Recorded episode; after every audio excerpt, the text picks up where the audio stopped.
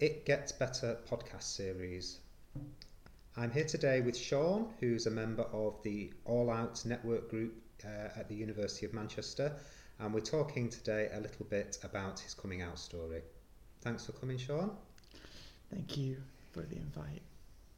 So, uh, to start off with, can you just give us a little bit of background to your story? So, what you do at the university, and then maybe something about your upbringing, uh, family life in younger younger years. Um, so, I've only just recently started working for the university at the beginning of this year. Um, I came in through agency work because I, I tried, I'd applied about seven or eight times and managed to get in through agency. Um, and I've really enjoyed it since getting here. I work for the PGR team uh, in the humanities.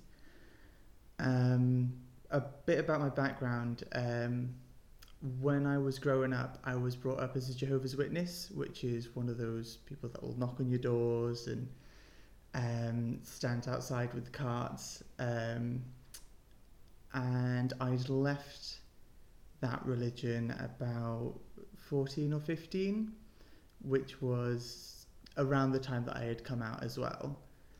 Um, I'd gone to university up in Liverpool. Um, I studied psychology and absolutely loved it, and then trained to become a teacher. Absolutely hated it. So I moved to the NHS, where again I really enjoyed it, and now I'm back in education, working with the university. Okay, great. So you mentioned um, just previously that you were brought up as a Jehovah's Witness. So uh, moving on to when you were coming out, um, how was that experience for you in that religious group? Um, it was a process. It was a it was a long process um, because during the fact of the fact that I'd had to come out and the fact that I'd had to come out of the religion, it was not just one thing that I was dealing with at any given point. So I remember, I remember telling friends around school and everything, and they, they were really really supportive of it. They were absolutely great. Um, but after I had told my friends, I felt it was incumbent on me to tell my family because someone who was also in the religion had found out via my friends and had not necessarily said that I was going to tell your family, but hinted at the fact that they were going to find out one way or another. So there was a bit more pressure to come out prior to being ready. Um, and I remember saying to my mum, um, do, you, do you want to go to Sainsbury's or go for a bit of a walk to Sainsbury's? And I was thinking, right, the second we get out the door, I'm going to tell her and then we'll have the whole walk there and the walk back to discuss it, and whatever happens, happens. And I didn't do that. We got back, and as we'd got in the house, I was like, "Oh, do you want to just sit outside at the bus stop for a minute?" And she could tell that there was something I wanted to say that I wasn't saying. Um, and I told her at the bus stop, and about five ten minute conversation, and it it didn't go well um, and as a result, that night I had to sleep at a friend's for a couple of weeks. Um,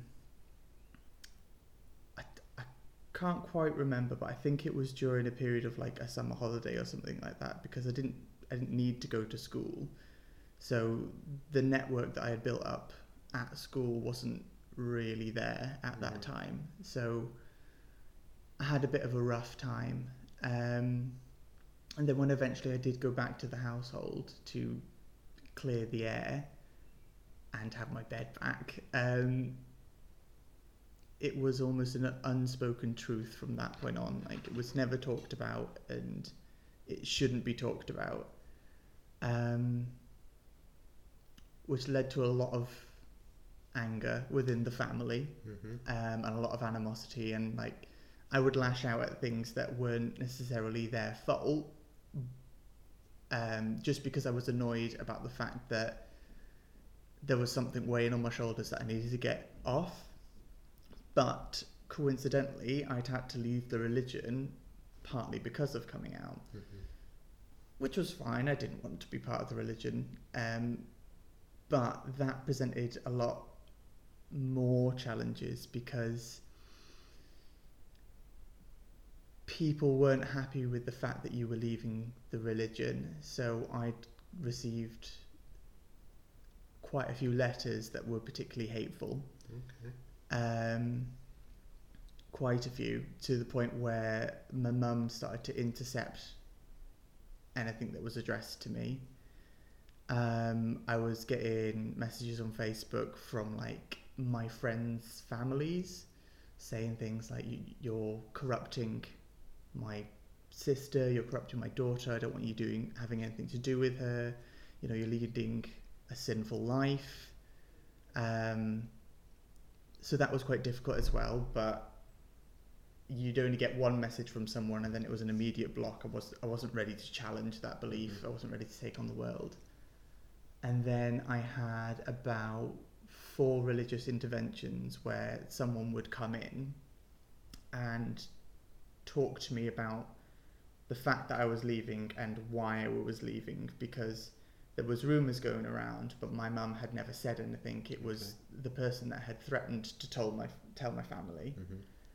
um, so prior to leaving, I had what was called Bible studies weekly because they could see that this was coming. And then after leaving, they would send several different people. I don't know if it was coordinated or not, but to talk to me to make sure that I understood the ramifications of what I was doing because I was quite young, which was challenging at the time. Um, but I grew up in two different households. Um, go to my father's on the weekends, and when I told him, he was absolutely fine with it. And to my surprise, my immense surprise, um, when I'd actually met him on the weekend, he was like, "Do you know what? You know, it's fine. You know, I'd be more upset if you were doing drugs." And you know, like my heart just felt liberated at that point, which was really great. Um, but then he put the caveat on it that it's absolutely fine because you're not acting upon it. If you had had a boyfriend, then things would be different. So at the time I did, I was toying up whether or not I would tell him. Hmm. And that night I decided, you know what, he's been great so far.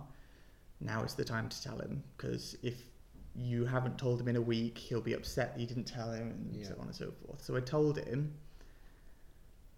and that night was really really really rough because i couldn't leave the situation because i was very far away from my normal home because i was with him. He wasn't happy about it and i couldn't leave. I couldn't go anywhere. There was nowhere that i could Okay. go. Um, so it was it was a rough night um, and since that point, I'd I'd never seen my dad again, um, for the better. Um, but I think because all of that had happened, and especially with my father, my mother very much felt uh, an onus of protection from that point onwards. Mhm. So whatever feelings she had were a bit more hidden um, because she could understand the impact that it was having on me more broadly. A, leaving the religion, and B, coming out. Um, so it was really difficult. There was a lot of tensions, but the second I left for uni, I got to leave all of it behind. Okay. So it was like a fresh start, new beginnings. Um, and I was hesitant to tell anyone that I was gay when I went to uni because I didn't know if it would be the same. Mhm. But I had a housemate who was great and she was gay as well. And we'd gone to our local society together, um, our university society, and we had a great time. And from that point onwards, my sexuality, although it had been a barrier, was immensely better Mhm.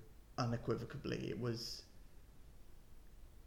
it was great to have the support network of the university. It was great to have my friends and I still struggled a lot with guilt because my whole life had been conditioned to think that it was wrong and it was bad.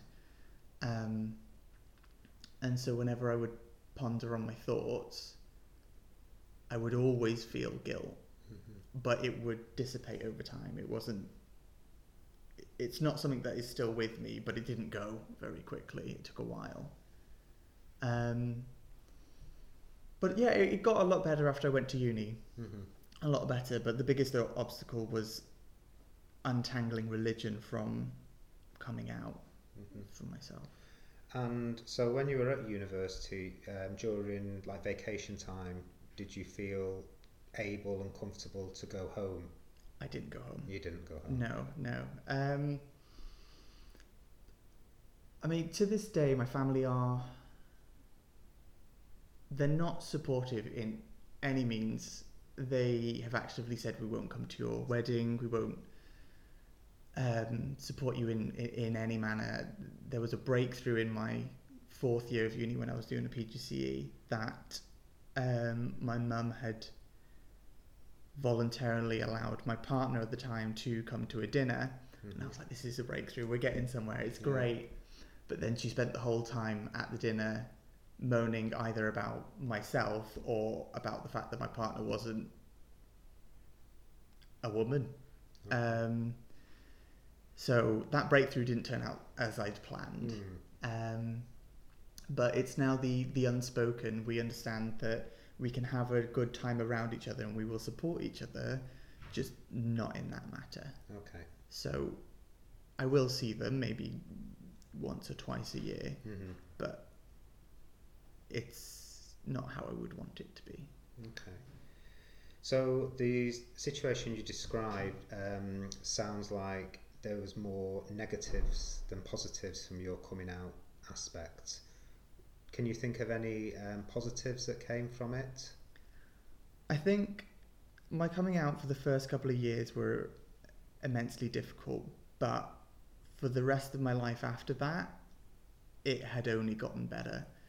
I had come to a place where people were accepting of it. I'd come to a place where there were like-minded people around me, and I did. I, I'd surrounded myself with like-minded people. I very much got involved in the community. Um, I built loads of friends and networks, and we would go out and we could campaign together. We would watch Eurovision together. We do all sorts of great things. So, the after maybe a couple of years, it was my sexuality to me has been a big source of happiness in my life, like a very, very big source of happiness. And it helps you feel a part of a community, especially Mhm. when you proactively get involved with that community. Um, so having that network is Mhm. the biggest support Okay. for sure. Great. And so then moving on from university, going into the world of work, did you find that your sexuality uh, provided any barriers or it was uh, a way to, you know, be more positive about your approach? I think as an LGBT person, you are an expert in your field of sexuality. And when you go into the working world, a lot of people aren't as well versed in that world as you might be. So automatically you become an expert. So when there is conversations around sexuality, straight away you can feel people censoring themselves because you're in the room and they try to say things a little more PC, but also they, they look to you to give guidance. So, particularly around trans issues and around things that are less well known by the common, Mm-hmm. the, the, the, the public, um, they seek illustration and knowledge about what you know about the community. Um, it might just be because whilst getting involved in activism, I learned a lot about, especially within teaching, how you can support an LGBT person within an education role. So it might be that I felt like I was an expert because that is something that I'd actively involved myself in. But I find that you often have to become the advocate and the voice of the community because you're the only representation in the room. Okay. Yeah. But that's not always a bad thing because it's very rare that people are trying to be ignorant. Mhm. They just want to know. and so to have that knowledge is key to their understanding and essentially maybe then passing it on. Mhm. Within the world of work, though, um, sometimes it can be a barrier, but the majority of the time, it's not. So sometimes your definition of who you are by other people's standard, especially in a big environment such as uh, the NHS, you don't necessarily, you're not recognised by your name or your work. You're recognised by, oh, the gay one working on that ward Mhm. um, which can be a barrier, but it can also be an absolute strength because when something to do with LGBT History Month is coming up, you suddenly then become involved in a conversation, which is really good because you can make positive change. Mhm. But I think it very much depends where you work. Yeah. Okay. And so you you've been at the university for only a, a short time.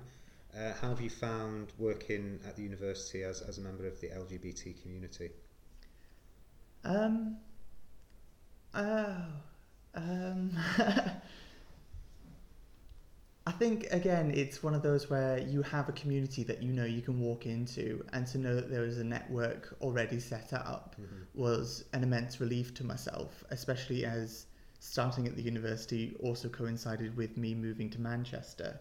So I didn't really know anyone. Um, and the network gives you an ability to A, socialize, but B, socialize with people that are like minded.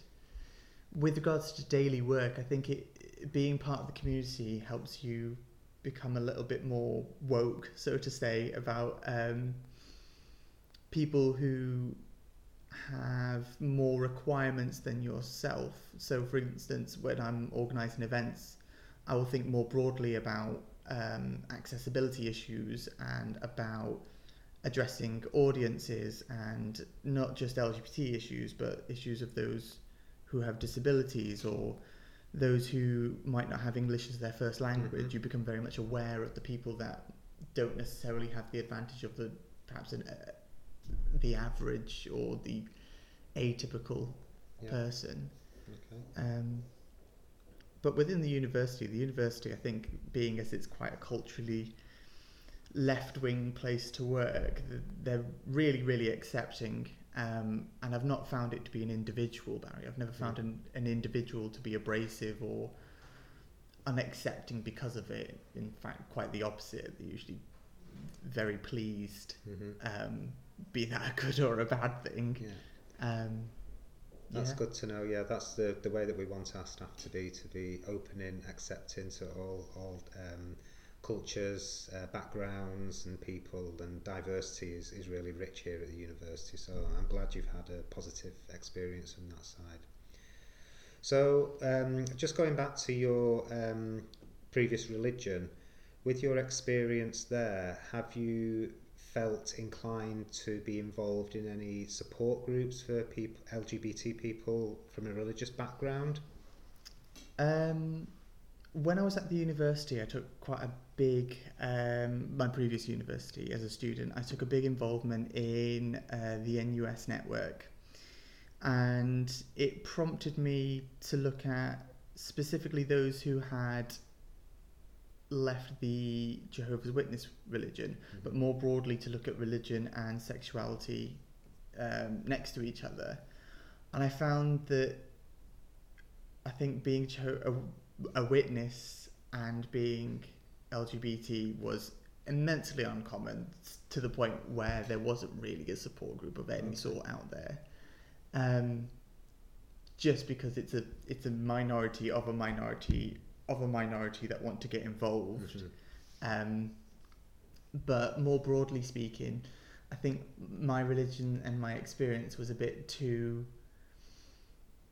It wasn't typical enough of someone else's experience, so I didn't feel I could add enough to a conversation. I'd gone to a couple of meetings about it, and it was not necessarily dominated, but it's the best word that I can think. But it's dominated around more common religions and um, so maybe Catholicism or Islam or um, general Christianity, whereas mine was very, very niche. And so, whenever I would say my piece, people would be like, "That's really interesting," but not necessarily applicable to how we want to hmm approach things. So, I tried. Okay.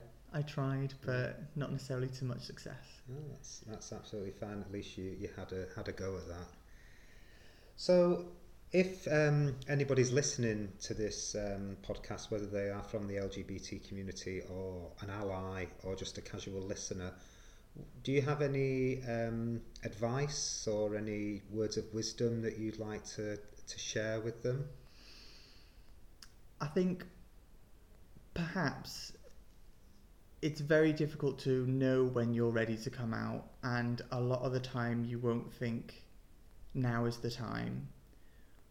But from the moment that you do come out, I know it's really cheesy and it's been said a million times, but it does get immensely better.